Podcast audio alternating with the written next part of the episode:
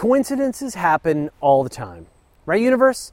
One of the most amazing is that the moon and the sun appear to be almost exactly the same size in the sky. And they're both the size of your pinky fingernail held at arm's length. These coincidences just keep piling up. Thanks, universe? There are two kinds of eclipses solar and lunar. Well, there's a third kind, but we'd best not think about it. A solar eclipse occurs when the moon passes in between the Earth and Sun, casting a shadow down on the surface of our planet. If you're in the path of the shadow, the moon destroys the sun. No, wait, I mean, the moon blocks the sun briefly. A lunar eclipse happens when the moon passes through the Earth's shadow. We see one limb of the moon darken until the entire thing is in shadow. And you got the sun, Earth, and moon all in a line, where they're all like this. It's a solar eclipse, and when they're like this, it's a lunar eclipse. If the moon takes about a month to orbit the Earth, shouldn't we get an eclipse every two weeks? First a solar eclipse, and then two weeks later, lunar eclipse, back and forth, and occasionally a total one of the heart. But we don't get them every month. In fact, it could take months and months between eclipses of any kind. If the sun, earth, and moon were truly lined up perfectly, this would be the case. But the reality is that they're not lined up. The moon is actually on an inclined plane to the Earth. Imagine the solar system as a flat disk, like a DVD. You kids still know what those are, right?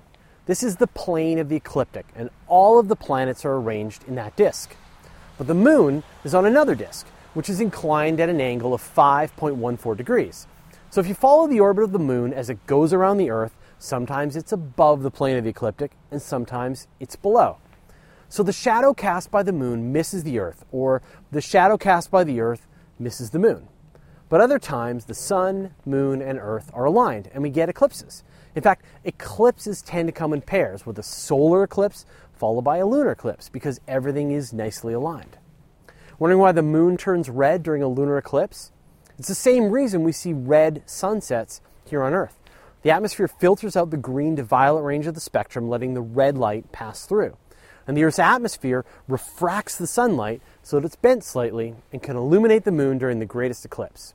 It's an eerie sight and well worth hanging around outside to watch it happen. We just recently had a total lunar eclipse. Did you get a chance to see it? Wasn't it awesome? Now, don't forget about the total solar eclipse that's going to be happening in August 2017.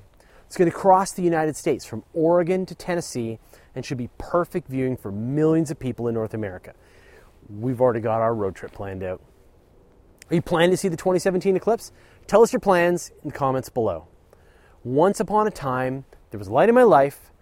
Now there's only love in the dark. Don't forget to stick around for the blooper. You're listening to the audio edition of Universe Today. You can send us an email at info at universetoday.com, follow us on Twitter, Google or Facebook, and you can see the video version of everything on our YouTube channel.